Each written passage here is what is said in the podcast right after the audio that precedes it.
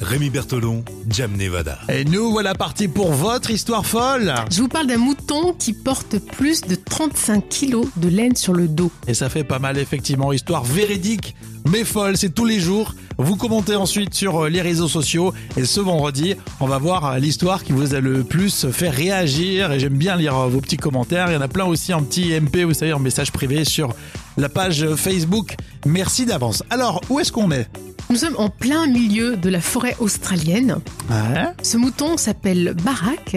C'est un agneau qui Barack Obama non, c'est Barack. Barack. Apparemment, il est juste le Barack. Euh, c'est... D'accord. tu critiques mes vannes, bon bah Oui, non, non, bien. c'est pas grave, c'était sympa. C'est un agneau qui s'est égaré et il est jamais revenu.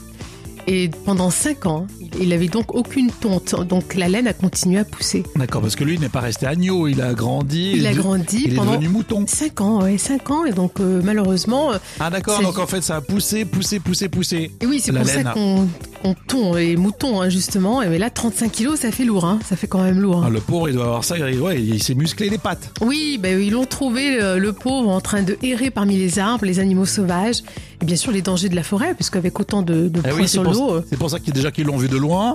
Et en plus, Oui. comme ils ne pouvaient pas marcher très vite, ils ont dû l'attraper facilement avec 35 kilos de laine sur, Oui. le, sur le dos. Et sa laine devenait de plus en plus longue euh, et ses, ses chances de survie étaient de plus en plus minces. Donc c'est ça qui était inquiétant.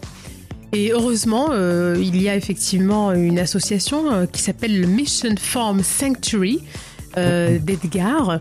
Jolie idée. qui a pris en charge l'animal, qui tout de suite l'a, soigné, l'a tondu, et, et là il récupère, il récupère ses forces. Barack is back. Oh là, c'est bon ça, ça c'est bon. Voilà, c'est une vanne niveau sixième hein, pour l'anglais. Bon, en tout cas, c'est une histoire là aussi un peu décalée, c'est vrai.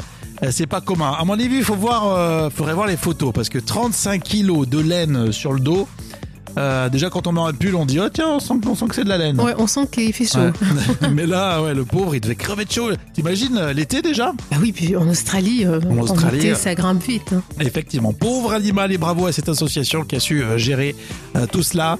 Vous réagissez, on attend vos commentaires sur la page Facebook et puis ce vendredi on verra bien si ce mouton, cet agneau devenu mouton avec 35 kilos de laine, a été l'histoire qui vous a fait le plus réagir.